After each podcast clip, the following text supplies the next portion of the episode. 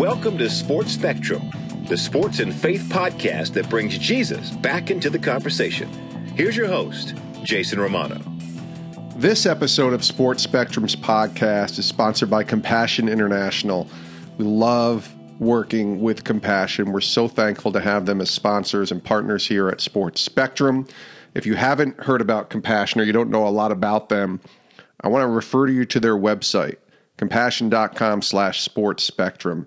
What they do is they allow you and I to have an opportunity to release children from poverty. And they do such a great job. Over 2 million children last year alone were released from poverty because of Compassion International. It's $38 a month, and the opportunity for you and I to sponsor a child provides them with food, education, medical care, and vocational training.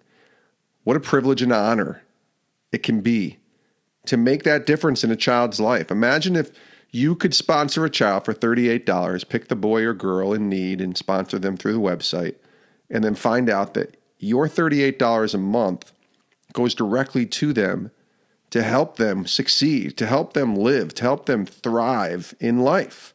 $38 a month, and you get to have a one on one interaction with this child that you decide to sponsor. It's almost like a pen pal that you can write to. They write to they write back to you. You write to them. You stay in touch with them. It's a beautiful thing that Compassion does. It's $38 a month. Consider sponsoring a child today through Compassion. Go to the website compassion.com slash sports spectrum and consider releasing a child from poverty today. Today in the podcast, we welcome Zerbin Singleton to the program. Zerbin is a major in the Marine Corps and a former Navy running back who graduated from the Naval Academy in 2007. But his story is an incredible one. It really is. I did not know about Zerbin, and someone from social media, from Twitter, suggested that we connect. And I did, and then I learned more about this man's story. And holy cow, this guy has been through hell and back in many ways. He was born to a mom addicted to drugs, and that mom was incarcerated when Zerbin was 10 years old. Uh, he ended up moving to Georgia, was co captain of his high school football team in Columbia High School, graduated as a valedictorian, but then a week before graduation was hit on was hit head on by a drunk driver in 2003. In 2005, after a relationship that was rekindled with his father, his dad ended up committing suicide. And through it all, Zerbin persevered, trusted in God through the process, ended up graduating from the Naval Academy in 2007 and winning the Disney Wide World of Sports Spirit Award. Now Zerbin is working in the Marine Corps as a major, flying as a pilot all over the world, deployment in, in places like Japan and Africa. Just amazing work that this man is doing, having persevered through so much and trusting God through it all. So, before we get to our interview with Zerbin Singleton, I just want to put a little disclaimer out there that the views expressed by Zerbin here on this podcast do not reflect the official policy or position of the United States Marine Corps, the Department of Defense, or the United States government. This is Zerbin's story, and these are Zerbin's words. And you're going to love his story. It's a powerful one. Zerbin Singleton, Marine Corps Major, former Navy running back, joins us here on Sports Spectrum's podcast.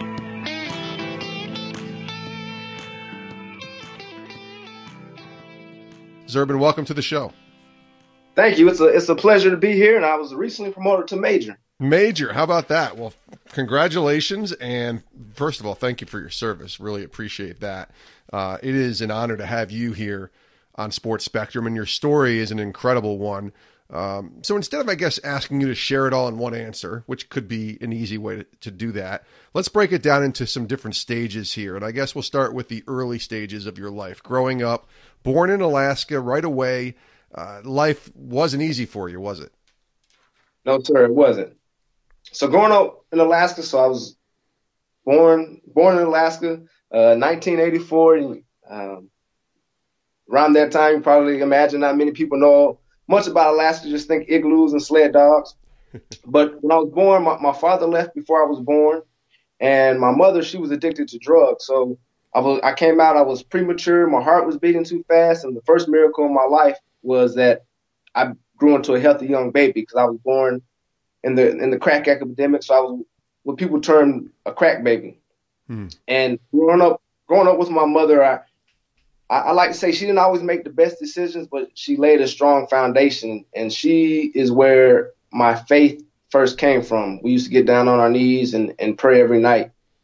But growing up with her, like I said, she didn't make the best decisions, and so I, there was times when we were homeless, where we lived in uh, the shelter for battered women, or maybe a day shelter, or sometimes we lived in a, a small apartment where there was 10 to 15 other people in. There's drugs in and out of the house, and uh, j- just wasn't the best atmosphere all the time.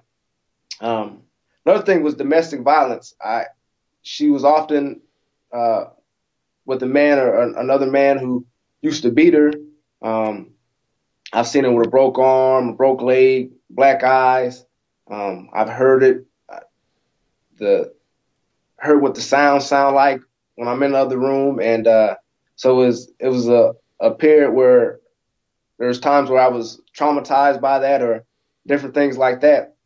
And there's times when she would go to jail. When she would go to jail, I would live with her, her sister, my aunt, and then eventually um, I moved with my aunt's daughter, Lorraine and Carrie Hall, when I used to live on and off with them, and eventually moved down to Georgia with them.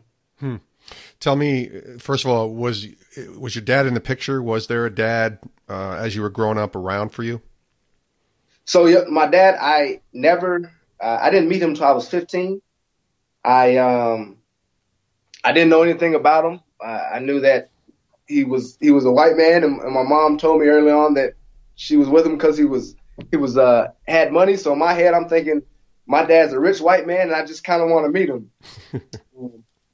and I had never seen a picture of him. I didn't know what he looked like, and but I had other father figures in my life. So growing up, I played all the sports. So coaches served as father figures. My uncle, uh, AJ, he was a father figure in my life, and then um, Lorraine and Carrie, who I consider my mother and father as well, he served as a father figure in my life growing up. Tell me about, you said your, your mom, I think you said you were 10 when you uh, moved to Georgia. Your mom was incarcerated, I believe, at that time um, after being addicted to drugs and, and all the stuff that you just explained to us. Tell us about how life changed for you when you went to Georgia and really set up the trajectory of your life to be able to achieve and accomplish some great things. Tell me about that. Yes, sir. So I, I remember the the deciding factor, the moment in my life where uh, my aunt said I could either stay there with her in Alaska or move down to Georgia. So it was at the time my mom she was on probation and uh, a bounty hunter was supposed to be coming and they were just supposed to sign some papers. Um, but she was probably high at the time. So when the bounty hunter got there, she's like, I'm not going back to jail. She runs. Mm-hmm. We lived in a, a four unit apartment building. We lived on the top floor and she runs. He chases after her. I hear, I can hear a uh, scuffle pursue. Then I hear bam. I hear a gunshot. I hear my mom panic. She runs back up the stairs. She grabs a butcher knife. She runs in the back room, and I think my mom just been has just been shot. I don't know what's going on. I know she used to be a nurse in the army, but I, I don't know if she can fix herself. The police ambulance get there. They break down the door. They disarm her, and there's two holes in her shirt the size of a half dollar. One where the bullet entered, and one where the bullet exited. But by the grace of God, that bullet didn't strike her. But she ended up going to jail that night, and she had violated her probation. There was a gun in the house. There were drugs. So this time she would be going to, she was facing at least three years. And so I went to live with my aunt, and my aunt she says, you can stay here with me in Alaska, or you can move down with uh, my daughter and her husband down in Georgia. And at 10 years old, I'm thinking, man, I love to fly in the airplane. I don't get to do that much. If I go down to Georgia, I have to I have to go by airplane. So my my head, my reason, it was my decision to go down there because I got to fly the airplane. Hmm. Yeah, and you're 10 years old. I mean, that's where the mindset of a 10 year old is, right? Hey, I get to go on an airplane. But as you get older, you realize, you know, you start to mature into a young teenager and realize what is going on here with your mom, with the foundation that's now taking place in Georgia. Tell me about what started to transpire for you in your life as you went into your teen years, into your high school years, and started to have these dreams and these aspirations of different things you wanted to accomplish? And so I, I get to Georgia and fifth grade, and not long after I get to Georgia, we have a career fair, and I start researching what I want to be. I always like science and math, and I, I've been wanting to fly since I was a little kid. And I learned about becoming an astronaut. And I was like, man, that sounds pretty cool to be be able to go out of space, to float, to do experiments. And so that's that's when I got in my mind that only only way to become an astronaut is you have to go to college. And I knew my parents really didn't have money to send me to college. So I was going to have to do something to get to college. So that's when I really started to apply myself. I started to do well in the classroom, started to do well on the athletic fields. I was the captain of the wrestling team, captain of the football team. And uh, eventually I, I graduated as valedictorian. And it was all because I had a goal in mind. I, I had faith that I could do all things through Christ. And I just set my mind to it and, and started to get on the grind and, and work hard at what my next goal was. You mentioned faith. Tell me a little bit more about that uh, and where that faith in Christ really started to take shape. And obviously, there's taking shape. And even you mentioned the seeds that were planted with your mom and praying for praying with her when you were a little boy. But then it comes to a point where you have to make that faith your own. So take us through that progression and come to the point where you made Christ Lord of your life definitely. So we used to get me and my mom used to pray every night, and I remember um, like I know the Bible talks about how like as children you're you're innocent, and and I just had that innocence, and I and I had been taught that God could do anything. So I can remember at one point in my life there's a, there's a story where uh, it was me and my mother. We were in a house. We didn't have any furniture. We didn't have a phone. And we got down to pray and I have a nightmare. I wake up, this this guy that has been uh, abusing her, and he, I have a nightmare that he comes, he takes my mom, and like leaves her on the side of the road tied up. So I wake up screaming. She she comes to me. We praise, and when I pray, I ask I ask God to kill this man because I'm in I'm in my head. I'm like God, he's all powerful. He can do anything. So I asked this man to kill to kill my mom, to kill this man, and I'm like four or five at this time. She stops me. She mm. says, "You can't, you can't pray for that. You have to pray for his forgiveness and pray that God will help him out." And at four or five, I really didn't understand that. I'm like, why would I pray for somebody who's constantly hurting us? Right. And it was a seed that she planted that eventually grew to opening up my heart to being able to forgive anybody. And I, I think, as we'll probably talk about it later when I eventually met my father, yeah. that I never held any, held any grudge against him. I just had an open mind and wanted to meet him. And so from that, my faith continued to grow. I remember taking communion, and um, I'm like, man, is this really how they saved the blood of Jesus for so long? Am I really eating his body? And just that innocent as a kid, I get baptized. Uh, I think around nine or ten. I my mother's at. This is probably the time I'm living with my my cousins or my aunt, and my mother's in jail and I go I go up to the altar just about every Sunday and ask, and I pray for her.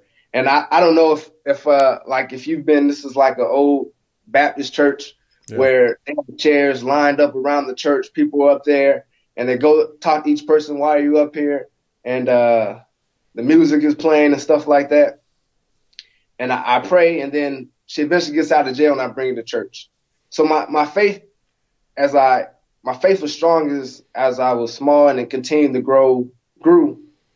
And I don't believe until I got to college that I people used to ask me like how do you do so well? How do you stay motivated? How do you stay determined? How do you stay up late nights working in school but then get up and, and just work so hard and I was like I, I don't know, I just do it. And there was a point in college when I realized that it's not me, it's, it's God. It's God who's giving me this strength, this power. He's he's the one who's enabling me to be the person I am and to be that leader and to show show that example. And then things are going really well. In 2003 comes, you graduate high school, Zerbin, and a huge achievement, obviously, especially with all of the, what, you, what you just explained. But not just graduate, you're the valedictorian, which is amazing.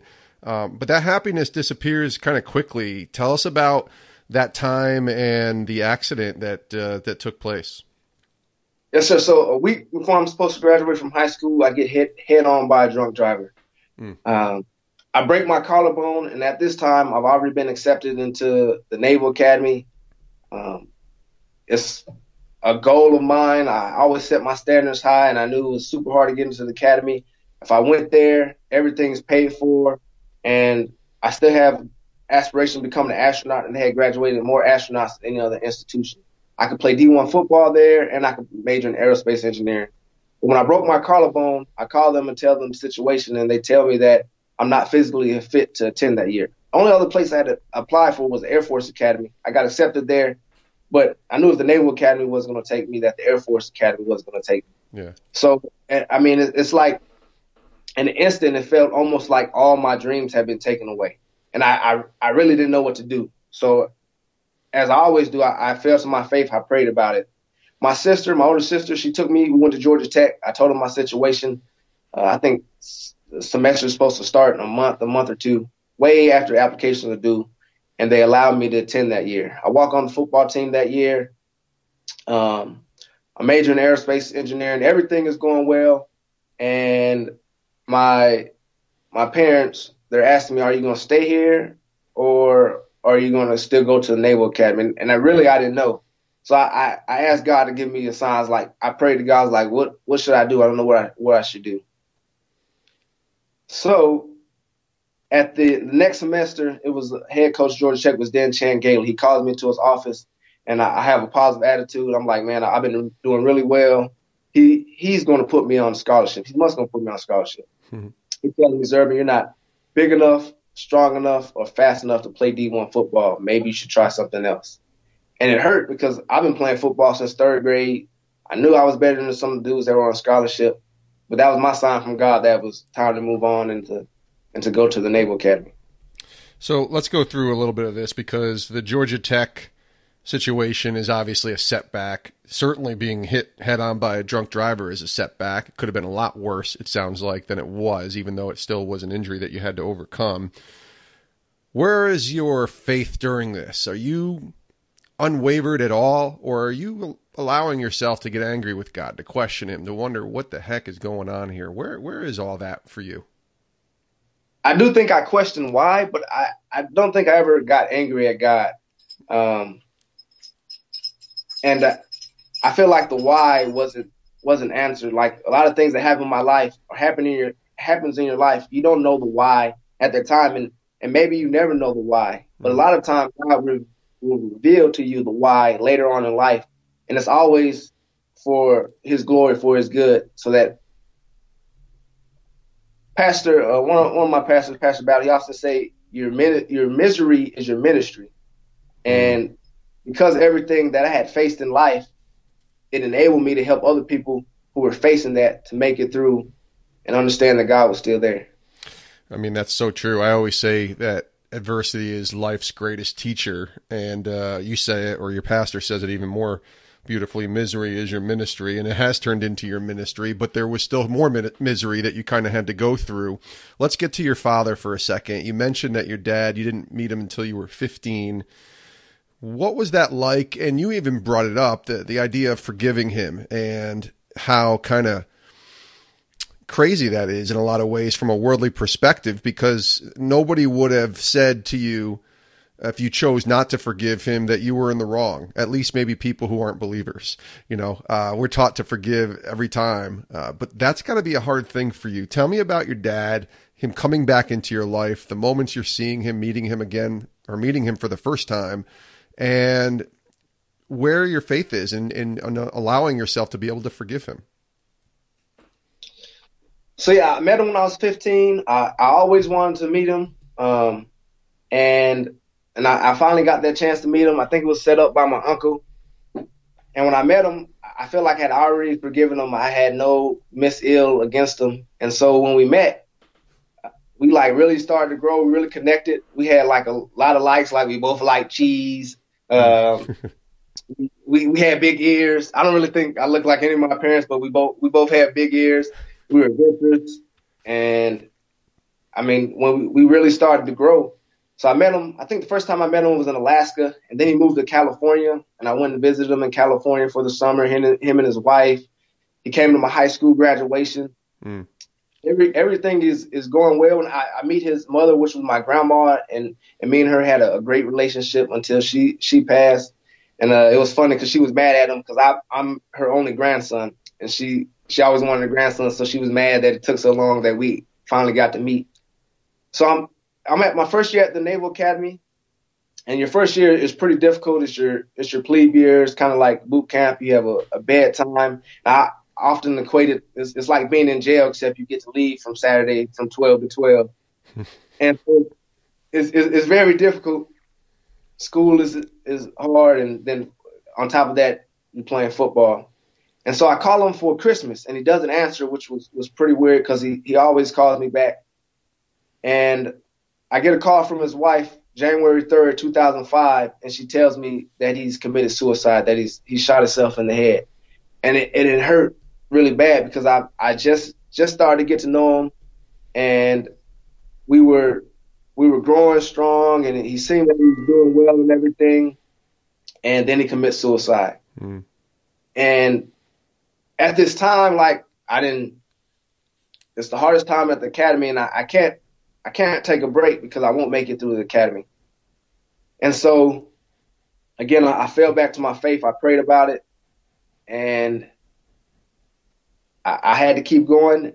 And eventually, what I understood from the situation, eventually on, I was put in positions where I could recognize people who were thinking about suicide, or I could intervene. And at that time, I didn't the previous summer when I visited my father, so he he was bipolar, and they believe that the reason that he they had changed his medicine, and mm-hmm. then when he got the when they changed his medicine back, he realized all the bad things that he had done. And so the last time I met him, he was acting like very crazy and and disjointed, and, and he thought that people were after him. And like I didn't I didn't know anything about disease. I didn't know anything about really about suicide. But from that situation, it helped me enable other people to not commit suicide, to recognize suicide in other people, and uh, just bring people to Christ, knowing that, that there's somebody that loves you. Yeah. What was that process of grief like for you? You're so young at that point. You're still 20 years old or whatever you were, you know, college kid trying to process this. And obviously you, you still had to focus on everything that you were doing with the Navy, but what was that grief process like for you, for someone that you didn't know for a good majority of your life, and then suddenly it's back in your life and now not there anymore?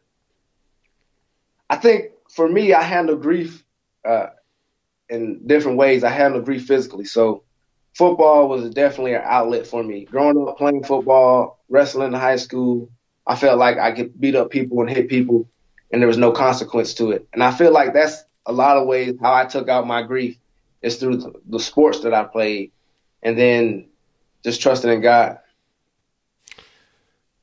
Let me ask you about this. So, your dad is. I'm trying to understand uh, moving forward in that process. So, I haven't shared this ever, I don't think, on the podcast, but my dad tried to end his life as well. Um, and he had a lot of things going on mentally in his life, very unstable. He was unsuccessful in ending his life, thankfully, and he's still alive today, and I'm glad he's alive. But I didn't understand. Uh, there were a lot of questions that I had about trying to figure out, you know, could I have done something different? Was was I the case, was I the cause? Again, it's that grief, right? But there was guilt, I think, a little bit on my end. But it also really opened my eyes to seeing my dad through the lens of Christ and knowing that God loved him just as much as he loved me, whether I was successful in the eyes of the world and he was struggling. What did that do for you in terms of your relationship with God after your dad's passing? And you know, some people when when tragedy hits like that, they run far, far, far away from God. And I know you said you didn't do that, but tell me about the relationship with God and how it grew and, and maybe even strengthened in many ways after what happened with your father. I definitely think it grew. I think that. So I, I, didn't really tell anybody about that. I probably told my best friend. Like many people at the academy didn't know about it, except maybe the superiors, because I, I, needed to uh, go go for the funeral. Yeah. And when people started to find out, and I could tell them that I mean, I'm able to stay strong because I have God in my life, that it that I could walk and show the example that man, you can stay strong, you can continue continue to trust in God. Like I, I like the uh, footprints in the sand analogy. Yeah. Where it, it, in my life, there's always two sets of footprints, and when there was the hardest times in my life, there was only one set of footprints, like you had left me, God. And He said, "No, my son, that's when I was carrying you." So I think it, it made me stronger that way. It enabled people to see me in, a, in a, a different light. It increased my faith, and I, I think it increased other people's faith as well. What about your mom? And uh, obviously, you were ten and you moved away from her. Um, how was her progression going into these t- these years, and how is she doing now? So my mom, so when she got out of jail, eventually my plan was when she got out of jail, I would move back to Georgia. And so when I told her that I wanted to stay in Georgia because of the opportunities I had and stuff, it, it really hurt me and it hurt her. But when she first got out of jail, it wasn't the best. And eventually she was, uh, she left Alaska and went to a, a veterans program, a rehab program in California. Hmm. And like it, because she wasn't around the same people, wasn't around the same environment, she was able to get clean. And she's, she's actually been clean for almost nine or 10 years now. And then she was living in California and I got stationed in California and we were only like an hour and a half away. And so, like you said, everything works out for the greater good. God always had a plan. So it put us together. We rekindled our relationship and our relationship, our relationship really never suffered. It's always been strong. And I, I was always the one that was praying for her. I was always, um, probably her strength because I, I like never gave up on her when as bad as things got. Mm. And right now she she is doing she's doing pretty good. She's still drug free.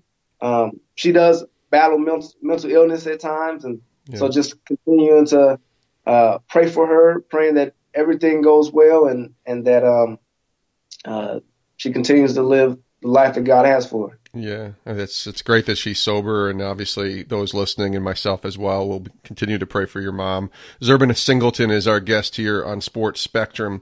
Let's let's talk about football for just a second. You go and you play. It's obviously the spoiler alert in in the way that you're describing your story is that you end up at the Naval Academy and you get to play football there, and you're a running back, and so you know we're supposed to be humble as as, as Christians. Certainly, as humans, we should be humble.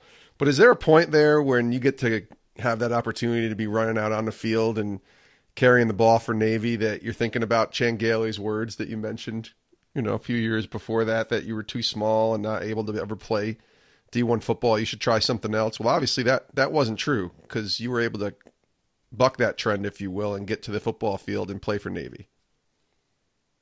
Yes, sir. I, I think about it sometimes. I'm like, man, it's bittersweet. So the first year I got to the academy, had to sit out, but I still was able to practice. Yeah. Uh, just because transfer from that, they had that D1 to D1 rule. And that year, Navy ranked higher than Georgia Tech that year. and then my senior year at the academy, 2007, uh, Chan Gailey gets fired, and my head coach at Navy gets hired at Georgia Tech. And so, I mean, every, everything comes around in the end. It really does. But it, it does. It truly does. Tell me but uh, about. Like I, go ahead. Go ahead. Continue. Man, football at the Naval Academy, man, was one of my greatest experiences playing football. We call it the brotherhood because we're we're so close and playing at Georgia Tech for a year and then going to the Naval Academy, you get to see like the just the dynamics between being at one D1 program versus being at the Naval Academy. And it it is truly different. The brotherhood, how close we are to each other, how the coaches truly care about you is not just a business. Like they they truly care about you, they empower you, and they want to see you do well, whether it's on the football field or well or whether it's in life, because eventually once we graduate, we're we're on a different playing field. We're we're fighting for our country, and we have to have that tight bond. And man, my my greatest moments playing football was at Navy. Yeah, I mean, you had some pretty good some pretty good success, and you won the Disney Wide World of Sports Spirit Award in 2007, uh, the FedEx Orange Bowl Courage Award. Lots of great things took place uh, and you graduate in 2007, which had to be an amazing feeling for you. But take me through going from Navy. Now, this is just this is a guy who doesn't really have a military mindset or background. I've never been in the military or anything like that. But it doesn't make sense to me, just thinking out loud. I introduced you as a Marine Corps major who went to Navy. How does that work? Am, am I wrong on this? That is, shouldn't it be one or the other, not both? And you were able to do both. So you go to Navy, you come out of Navy, you graduate, and then somewhere along the lines, the Marines come into play. Take us through that. Yeah, a lot of people ask this question. So the, the Marine Corps doesn't have have a academy of their own, right? And uh, a lot of people don't don't know that the Marine Corps is actually under the Department of the Navy.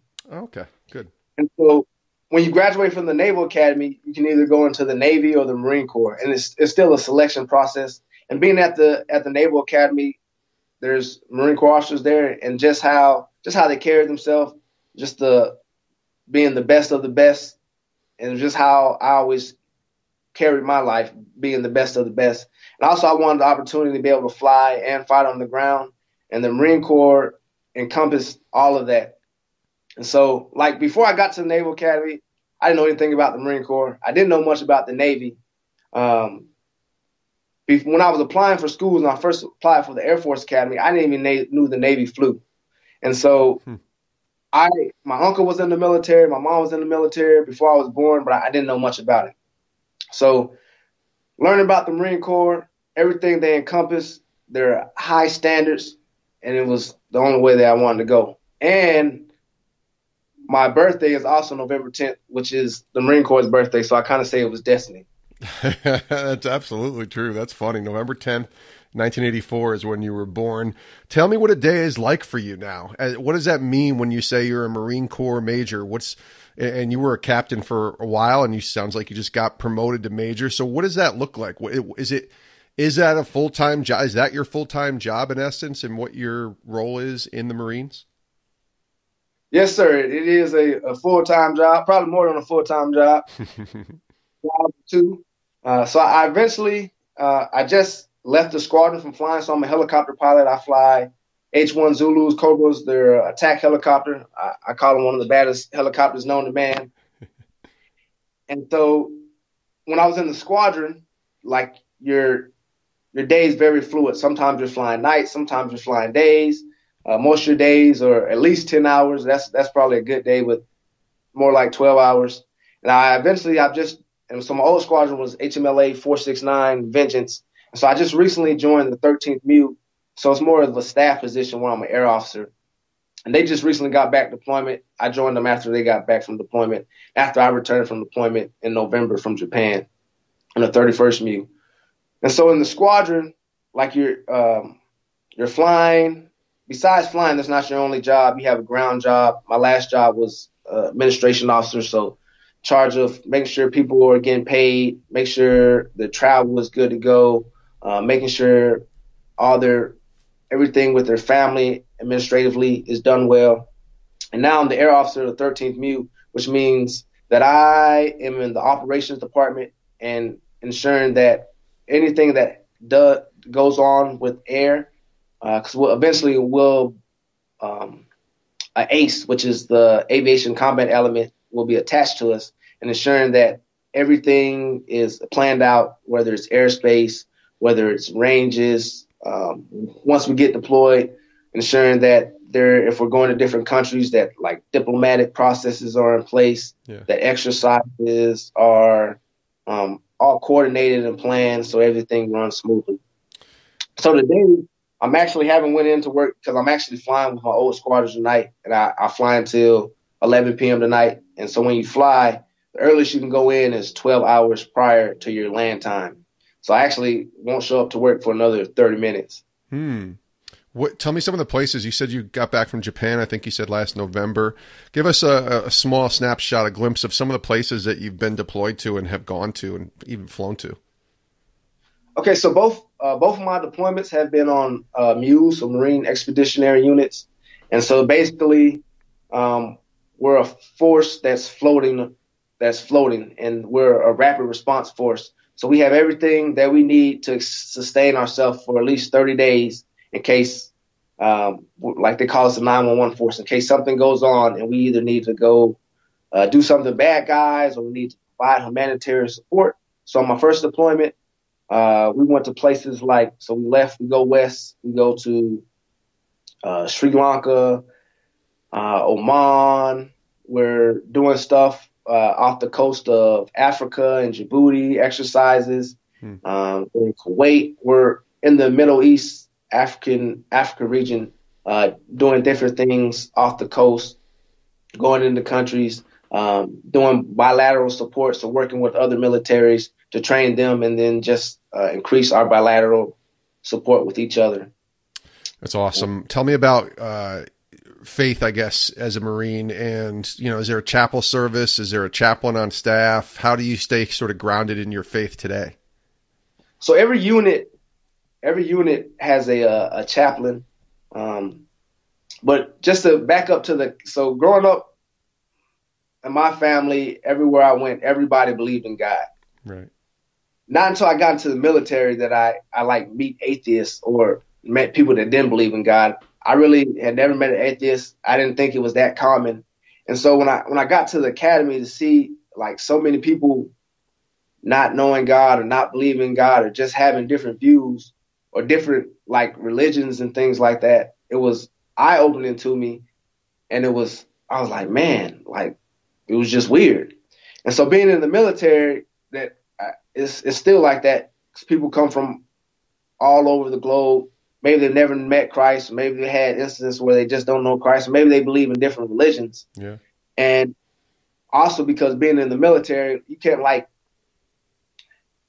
I can't like say, hey, to one of my Marines, hey, do you believe in God? Uh, um, because you can't bring that political religious sense to the military where it looks like I'm a superior and I'm trying to force my religion on somebody that's uh, one of the subordinates. And so, Marine, so you can't really do that. So, of course, there's chaplains on base. There's chapels on base. They have services just about for every different religion. And man, the chaplains they they work hard, and a lot of times they speak to Marines, and they even though they're they're faith based, that they're providing counseling and things where they can't maybe talk about their faith at all. But anybody can come to, they can invite them to church, they can invite them to the chapel and stuff like that. So for me, I try to live my life in a way that I can show my Marines or other people in the service that, hey, I'm able to be strong, I'm able to be successful, I'm able to perform because of my faith. And so when they ask me, I can tell them about it, but I can't just come out and say, hey, um, do you know Jesus? Yeah. No, I get it. It's living your life as, as, as an example. And if, if there's discussions and conversations that come from it, then man, you're ready to tell people about the hope that's in you. Zerbin, Zerbin Singleton is our guest here on Sports Spectrum. Last couple questions, Zerbin. Thanks so much for your time here. What's the greatest lesson you've learned in your life? You've been through a lot of things in your life, good, bad, and ugly, and God has sustained you through it. But what's the greatest lesson you've learned in your life? I think the greatest lesson I've learned in my life is just back to your your ministry is your misery. And growing up, like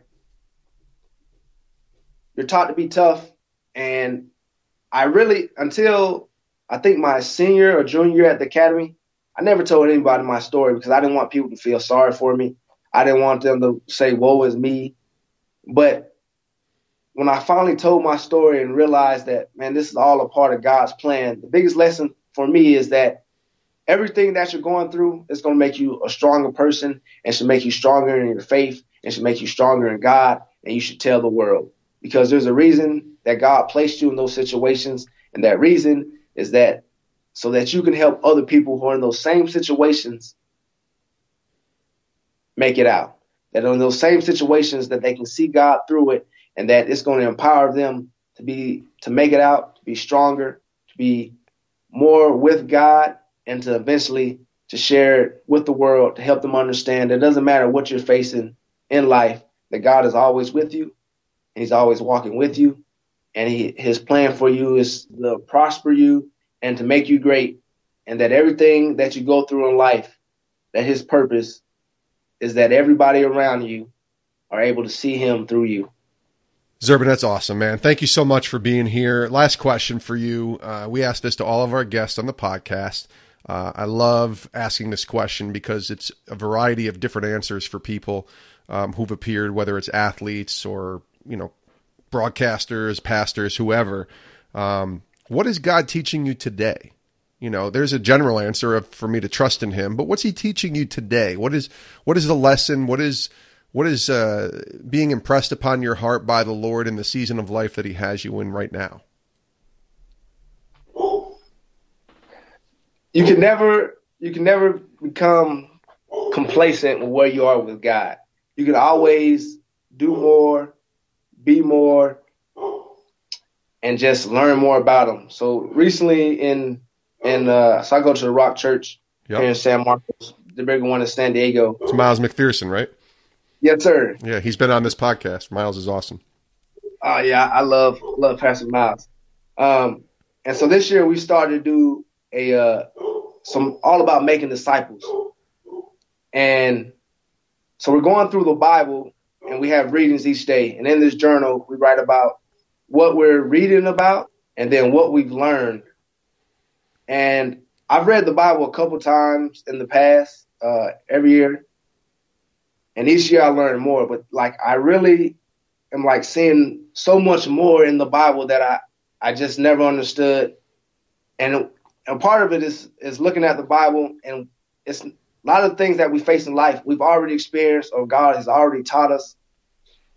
And so I'm realizing like, how can I do better by what God is teaching me now.